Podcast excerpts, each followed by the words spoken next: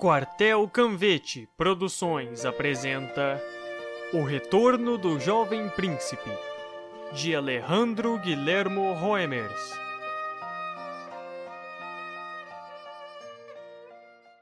Prefácio Se O Pequeno Príncipe é um livro universal, traduzido para 180 idiomas do nosso planeta, isso se deve ao fato de que sua linguagem também é universal. Já no fim de uma vida rica, porém curta, Antoine de Saint-Exupéry nos brindou com um relato, uma espécie de guia para a vida direcionada à juventude, através de uma viagem de aprendizado, da mesma forma que os contos de Voltaire, do século XVIII, ajudaram a florescer os ideais de liberdade e justiça. O Pequeno Príncipe não fala somente de liberdade e de justiça, mas da própria vida, sobre o sentido que devemos dar a ela, sobre a responsabilidade, o amor, a amizade. É a simbologia dos vínculos que reaparece a cada página, a relação entre os homens e sua ligação com o planeta e seus elementos.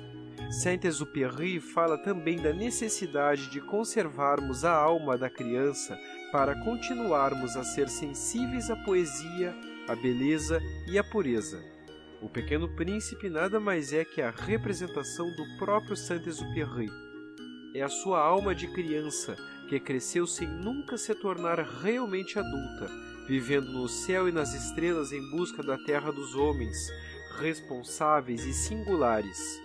Quando partiu, deixou um tesouro e nos pediu com veemência, na última frase de seu livro: Não me deixe tão triste, escrevam-me depressa dizendo que ele voltou. Alejandro Homers conservou sua alma de criança e, ao encontrar esse príncipe na Pantagônia, já adolescente, nos fala dele em sua obra e chama nossa atenção para a poesia e a essência de sua mensagem. Por que a Patagônia? Se perguntam os leitores. Numerosas viagens me permitiram descobrir o quanto Saint-Exu é amado e conhecido naquela região. Em cada vilarejo onde o aeropostal fazia escala, fui apresentado aos hotéis onde viveu e aos restaurantes que frequentou. Me mostraram sua mesa e seus pratos preferidos. Às vezes apontavam a casa de alguma namorada.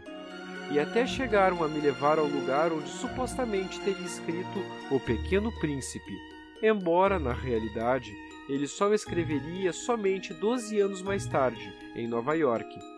Alejandro Homers nos oferece sua compreensão de O Pequeno Príncipe, já que conseguiu preservar a sabedoria deste livro de todos os livros sobre o caminho da espiritualidade. O retorno do jovem príncipe constitui um verdadeiro laço exuperiano em direção ao outro.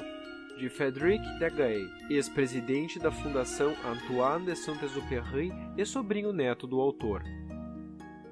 Algumas palavras introdutórias.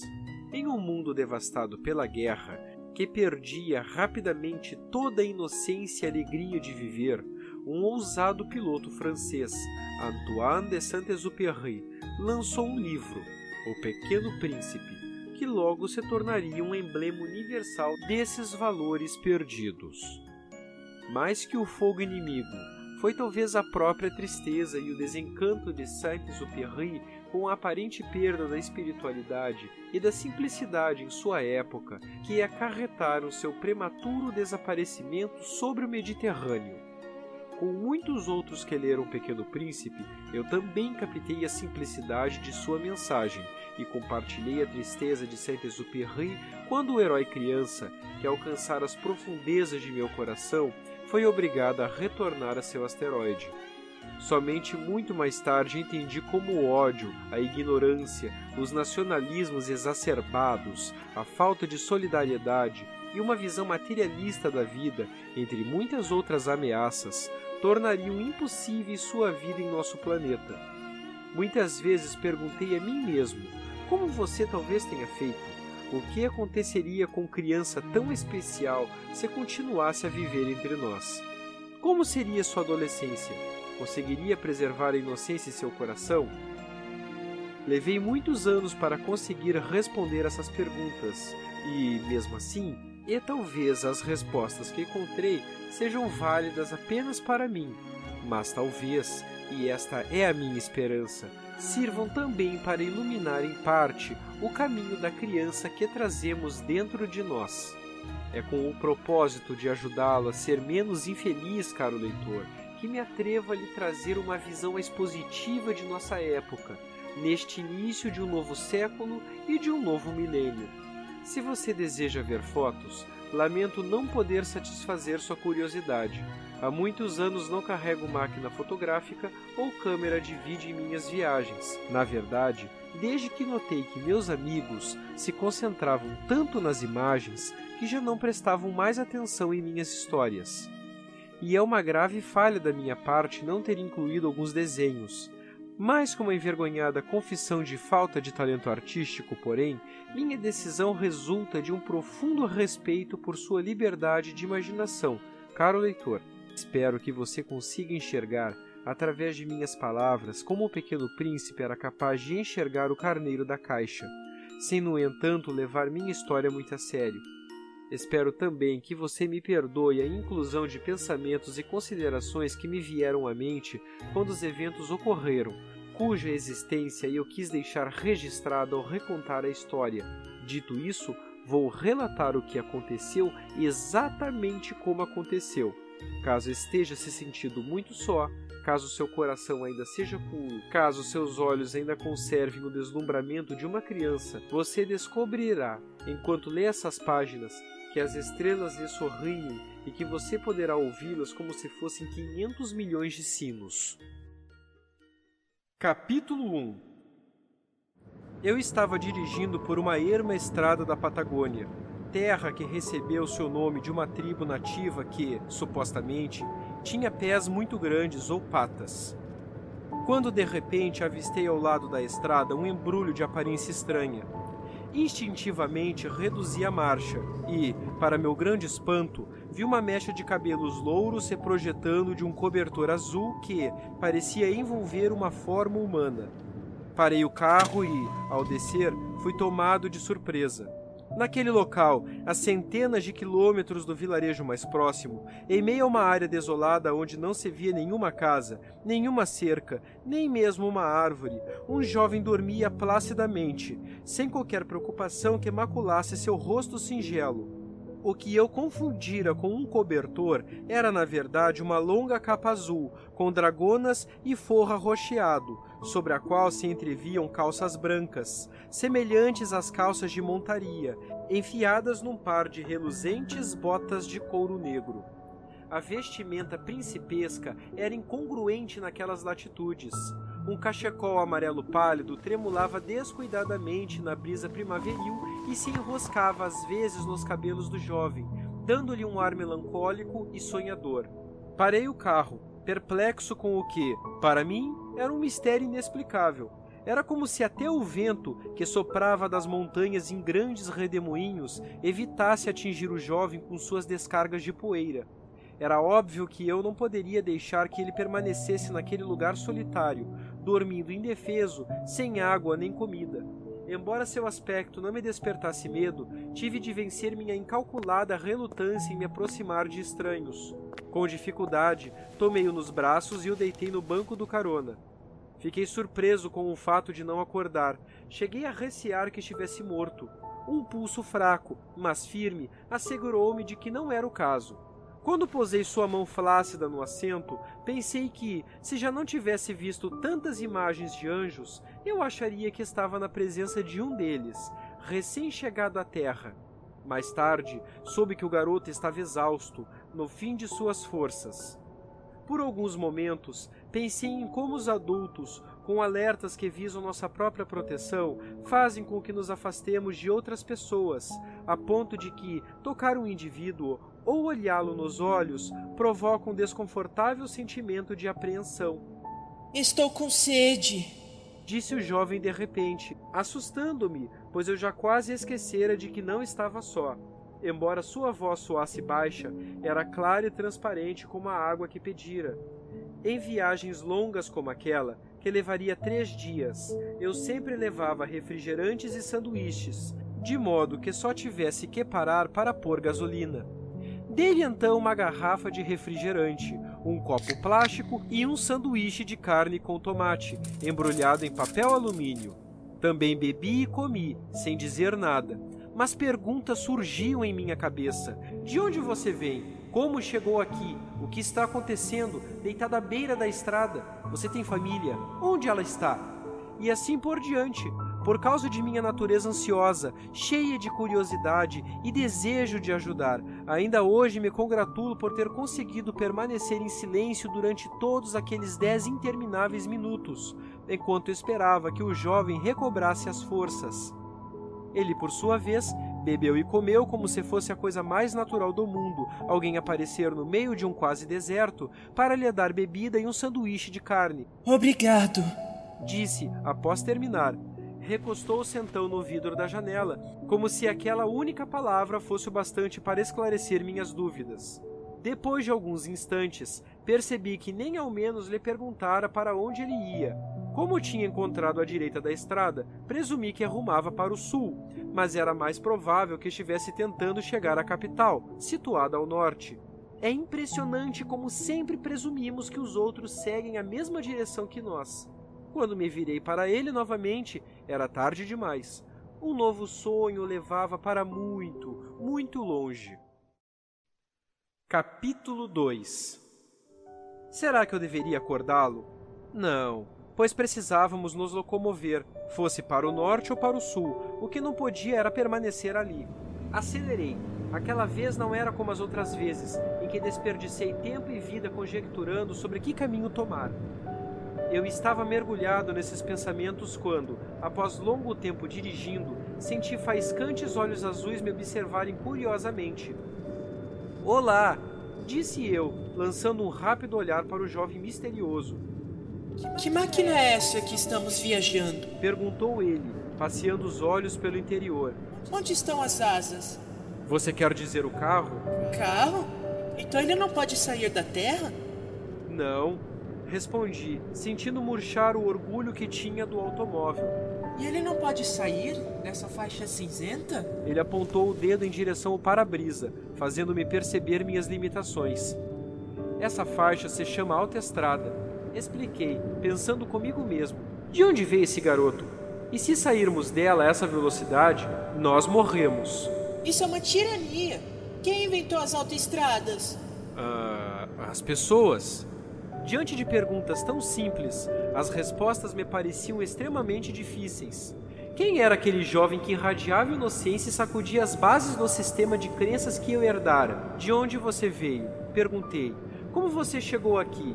Seu olhar me parecia estranhamente familiar. Há muitas autoestradas na Terra? Perguntou ele, ignorando minhas perguntas. Uh, sim, são muitas, incontáveis. Eu estive em um lugar sem autoestradas disse o misterioso jovem. Mas em lugares assim as pessoas se perdem. Observei, sentindo crescer a cada minuto, minha curiosidade em saber quem ele era e de onde vinha. Mas quando não há autoestradas na Terra? Retorquiu ele, imperturbável. As pessoas não pensam em se orientar pelos céus? Ele olhou para cima. Durante a noite, refleti. É possível se guiar pelas estrelas, mas quando a luz do sol está muito forte, corremos o risco de ficarmos cegos. Ah! Disse o jovem. Os cegos veem o que ninguém mais ousa ver. Eles devem ser as pessoas mais corajosas de todas. Eu não soube o que responder. Enquanto o carro avançava rapidamente pela tirânica faixa cinzenta, o silêncio caiu sobre nós. Capítulo 3 depois de algum tempo, voltei ao assunto, imaginando que fora por timidez que o jovem não respondera às minhas perguntas. O que aconteceu com você? Você pode falar comigo. Se precisar de ajuda, eu gostaria de te ajudar. Mas ele continuou em silêncio. Você pode confiar em mim. Me diga seu nome e qual é o problema. Continuei, sem querer desistir. Meu problema? Refletiu ele finalmente. Bem, sim, Tentei tornar as coisas mais fáceis com um sorriso, para que ele se sentisse mais à vontade. Se você estava deitado à beira da estrada em um lugar deserto, é óbvio que está com problemas. Após algum tempo de reflexão, ele me surpreendeu com outra pergunta. O que é exatamente um problema? Sorri, pensando que ele falara ironicamente. O que é um problema? Insistiu ele. Então ficou claro que ele esperava uma resposta. Ainda mal recuperado da surpresa, achei que ele talvez não tivesse entendido minha pergunta. Problem, problemé. Disse eu em outras línguas, embora a palavra soasse mais ou menos igual em ambas. Eu ouvi a palavra. Atalhou ele. Mas você poderia me explicar, por favor, o que significa? Tentei em vão pescar na memória uma definição de dicionário, atônito com o fato de que, em um mundo repleto de problemas, aquele adolescente ainda não se deparara com o conceito.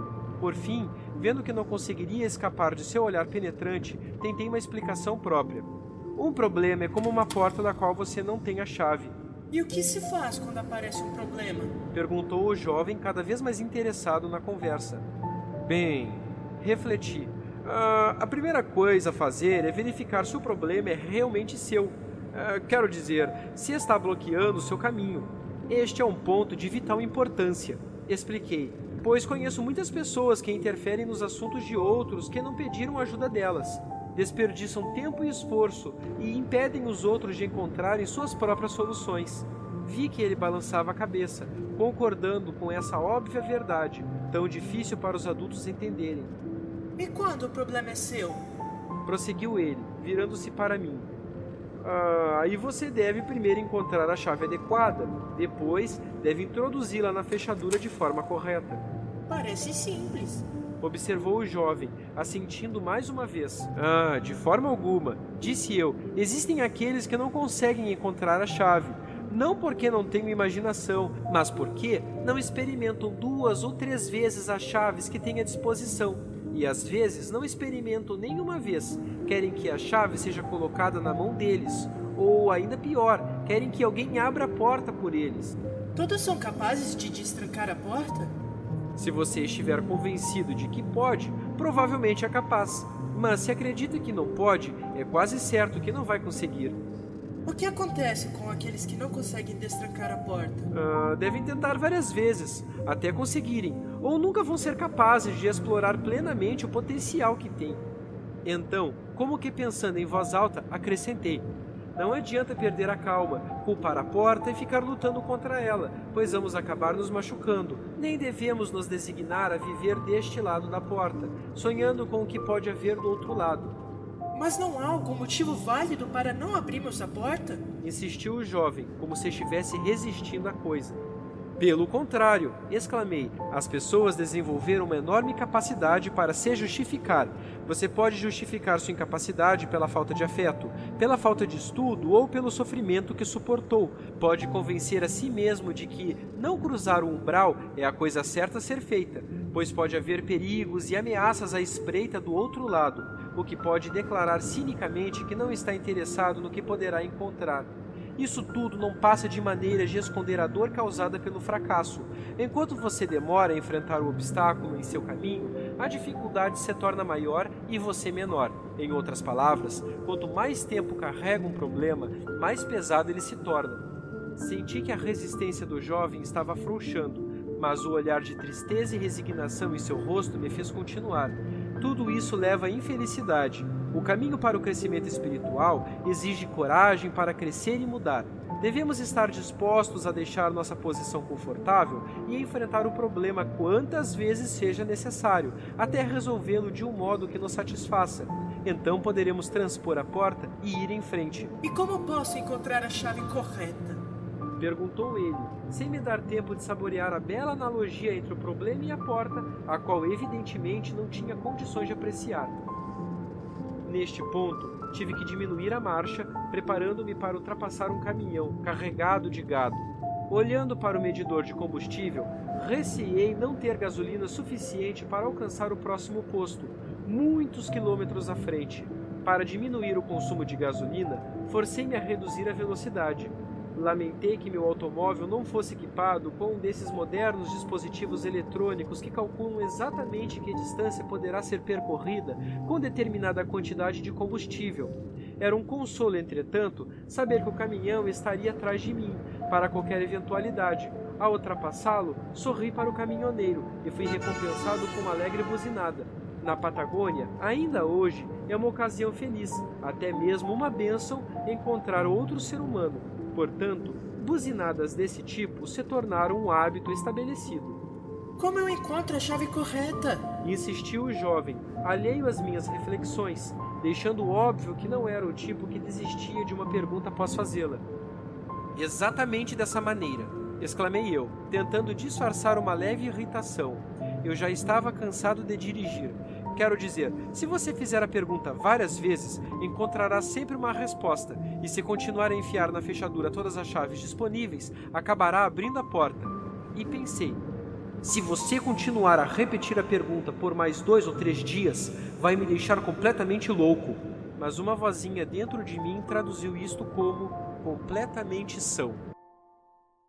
Capítulo 4 Como eu tinha encorajado o jovem a formular perguntas, nada impediria que ele continuasse a fazer isso até o fim da viagem. Decidi então que, como a estrada era longa e monótona, aquela conversa singular poderia ser uma fonte de entretenimento se, em vez de considerar as perguntas uma espécie de interrogatório, eu conseguisse transformá-las em um divertido jogo intelectual. Curiosamente, essa mudança de percepção fez minha fadiga desaparecer como que por mágica, e me vi esperto e alerta, disposto a deixar minha imaginação perambular à vontade. Você disse. Prosseguiu o jovem, recostando-se no assento. Que só a chave não é o suficiente. Que temos de encontrar o método correto para usá-la. Como vou descobrir esse método? Sim, realmente. Comecei, com renovada energia, enfatizando minhas palavras com um gesto de mão. O melhor método ou sistema para resolver um problema é não considerá-lo um problema, apenas uma dificuldade ou um desafio. Claro, o obstáculo continua o mesmo, mas agora é visto como uma conotação positiva. Você deve agradecer a providência por encontrar dificuldades de vez em quando. Agradecer pelas dificuldades? Perguntou o jovem, incrédulo. Sim, pois isso lhe permite crescer e galgar o caminho da perfeição. Se os obstáculos em nossa vida forem vistos sob essa luz favorável, você perderá menos tempo reclamando deles e levará uma vida mais plena. Como o jovem estava prestando atenção, prossegui. Outra coisa que você pode fazer quando encontrar a dificuldade é reconhecer que ela existe e observá-la sob diferentes ângulos, ou então dividi-la em partes menores, em dificuldades menores. O jovem assentiu pensativamente e disse: Eu fui obrigado a solucionar em partes uma grande dificuldade. Que dificuldade? Perguntei com plena curiosidade. Seria impossível chegar à Terra de uma vez só. Achei difícil manter a boca fechada enquanto ele continuava. Foi por isso que tive de dividir a distância e fazer sete paradas em sete asteroides. Concluí que, mesmo que tivesse perdido o juízo, aquele garoto demonstrava uma imaginação fértil. Após um momento de silêncio, durante o qual pareceu perdido em lembranças, ele disse: Em minhas viagens, eu encontrei alguém que tinha um problema sem solução. Ah, é? Comentei distraidamente. Era um homem que bebia para esquecer. Para esquecer o quê? Que estava cheio de vergonha e sentimentos de culpa. Ah, por quê? Porque bebia. Respondeu o jovem, fechando aquele intrigante círculo.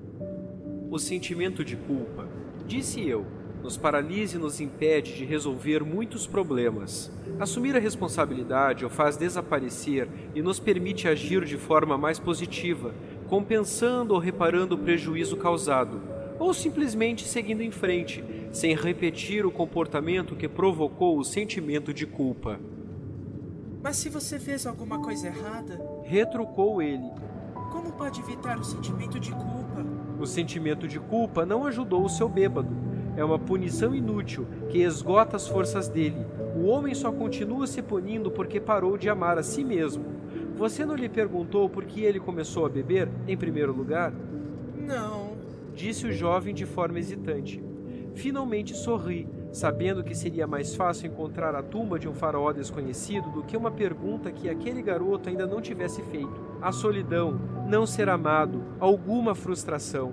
Não sei qual pode ter sido a causa, mas não há dúvida de que o vício de beber é apenas uma consequência. Aí você tem um exemplo comovente dos efeitos destrutivos de não se superar uma dificuldade. Que genuidade a minha julgá-lo como eu o julguei! Disse o jovem arrependido. Talvez meu amor pudesse ter sido a chave para abrir a porta pela qual ele nunca passou. Como a nossa vida seria mais positiva, acrescentei, separássemos de nos julgar e julgar os outros, e não reclamássemos sobre todos os tipos de inconveniências, e deixássemos de torturar a nós mesmos, perguntando se merecemos ou se poderíamos ter evitado as dificuldades que nos confrontam, e se, em vez disso, aplicássemos nossos talentos para solucionar os problemas e aceitar o que não pode ser mudado. O jovem estava me escutando com atenção. Continuei então a pensar em voz alta. Você descobrirá que, muitas vezes, ao mudar o seu ponto de vista, o obstáculo desaparece, pois a única dificuldade está dentro de nós, em nossa visão limitada e inflexível.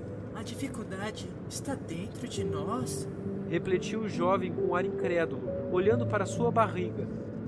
Na maioria das vezes é assim, respondi, mas a solução também está dentro de nós. O mundo dos pensamentos carrega o mundo material em sua esteira. Basta imaginar coisas e elas provavelmente existirão para você. Até certo ponto, você cria a realidade que o cerca, como se fosse um pequeno deus de suas redondezas. Como isso é possível? A realidade neste planeta não é a mesma para todas as pessoas? Perguntou o jovem em tom de surpresa.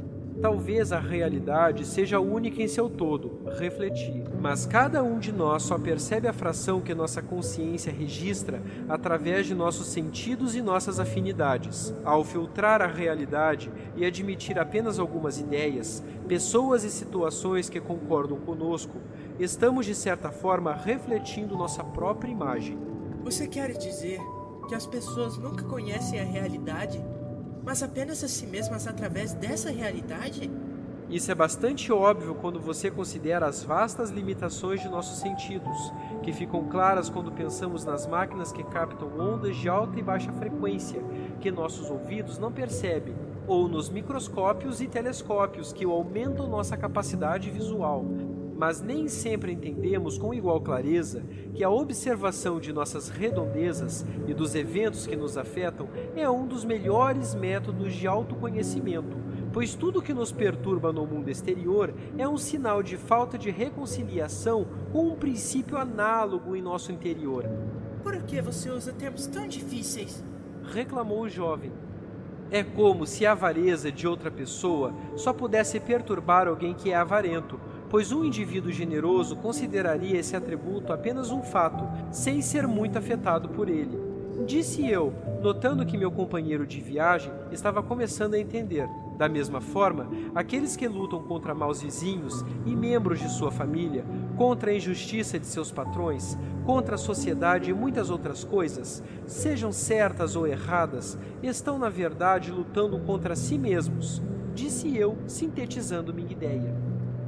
Se estão esgrimindo contra um espelho, quem eles vão vencer? Perguntou o atônito jovem.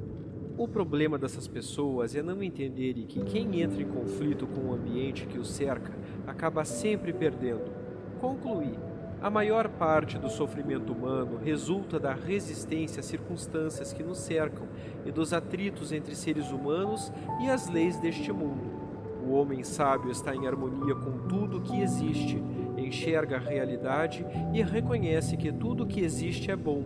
Ele já não enxerga os atritos, sabe que não há nada a ser melhorado neste mundo, mas há muito a ser melhorado em cada pessoa. Tudo o que existe é bom pelo simples fato de que existe? Por que você sempre torna as coisas tão difíceis? Por favor, me dê um exemplo que eu possa entender. Pediu meu jovem acompanhante. Quando você empurra uma parede com toda a sua força, comecei. Pode sentir a parede resistindo com a mesma força. Se aumentar a pressão, a parede aumenta a resistência. A solução é tirar as mãos dela. A pressão desaparece por si mesma. Quem reconhece que a parede tem direito de existir não precisa empurrá-la, nem será afetado pela existência dela. Tudo bem, disse o jovem. Mas se o que você disse sobre conhecer uma parte da realidade é verdade, então cada pessoa vive em seu mundo particular e existem tantos mundos quanto pessoas. Pode ser mais fácil se você imaginar a coisa como peças em um quebra-cabeça. Juntas, elas formam uma realidade maior do que cada peça individual. A maravilha disso é que cada pessoa é capaz de mudar e transformar o mundo de acordo com sua percepção, sem ter de lutar e sem ajuda externa. Entendo o que você quer dizer. Interrompeu o jovem. Se eu vejo um rosto hostil no espelho, tudo o que eu preciso fazer é sorrir. Exatamente, concordei. Da mesma forma, se você tiver um vizinho desagradável, deve tentar ser um vizinho melhor. Se quiser ter um bom filho, comece a ser um pai melhor. Ou vice-versa. O mesmo se aplica a maridos, esposas, patrões, empregados. Só existe uma maneira de mudar o mundo: mudando a si mesmo. Capítulo 5 Durante algum tempo, permanecemos absortos, contemplando a imensidão da Patagônia. Um vento persistente soprava dos cones truncados das montanhas, parando para um breve repouso nas moitas verdes. À distância, uma língua vermelha de notros parecia abrir caminho em uma encosta de pinheiros. Uma ideia estranha me ocorreu e eu decidi expressá-la em voz alta. Talvez o universo tenha sido criado por um espírito superior, baseado em sua própria imagem, com o propósito de conhecer e vivenciar a si mesmo. O jovem não pareceu surpreso com a sugestão. O que as pessoas neste planeta fazem? Elas são livres ou têm de permanecer na estrada? Perguntou. Do modo como eu vejo as coisas, respondi: viver é aprender. Tudo o que acontece tem um significado para quem o vivencia. Quanto mais conscientes nos tornamos, melhor extraímos o significado inerente às coisas que acontecem conosco. Às vezes, a dor e a doença que rejeitamos são as situações que podem nos oferecer a maior quantidade de informações. O destino sempre encontra um meio de nos ensinar que aquilo que nos dá mais resistência é aquilo que menos queremos aceitar. O destino é o caminho de cada pessoa ou elas podem mudar o seu destino? Perguntou o jovem, cada vez mais confuso. Sim, respondi laconicamente, sabendo que nas bibliotecas do meu planeta existem milhares de volumes que tentam, em vão, responder a pergunta dele de forma categórica. Como o jovem continuava a me olhar com ar aturdido, recorri a uma metáfora. Pense em você mesmo como um rio que deve avançar a qualquer custo. Você procura evitar as montanhas, tentando descobrir o caminho de menor resistência. As dificuldades, prossegui, são como as pedras que encontra no caminho. Se você as arrasta consigo, elas acabam formando um dique e vai barrar em seu caminho. Mas se você souber superar cada uma delas conforme forem aparecendo, seu fluxo vai ser constante e suas águas cristalinas, como se a fricção das pedras aumentasse seu brilho. Você pode se sentir culpado, indigno de tanto brilho, então vai encontrar lama para turvar suas águas. Você pode se tornar preguiçoso e ficar pelas planícies, até se extraviar em meio aos pântanos. Você pode se tornar intrépido demais e virar uma cachoeira num precipício, ou entrar em cânions tortuosos onde acabará se perdendo. Você pode endurecer sua alma até suas águas se tornarem em gelo, ou pode se evaporar nas carícias do deserto. Se eu fosse um rio, não iria querer me congelar ou morrer no deserto. Disse o jovem. Neste caso, deseje ser puro e você será transparente. Imagine que é generoso e fertilizará os campos. Renove a si mesmo e sua limpidez matará a sede das pessoas. Estabeleça uma meta e alcançará seu destino. Acredite que é um guia e irá liderar os outros. Sonhe que é um espírito e acordará para uma nova vida. Parei de falar e, no silêncio, nossos olhos percorreram as planícies inóspitas antes de se erguerem e contemplarem a cordilheira à frente, azulada e fantasmagórica.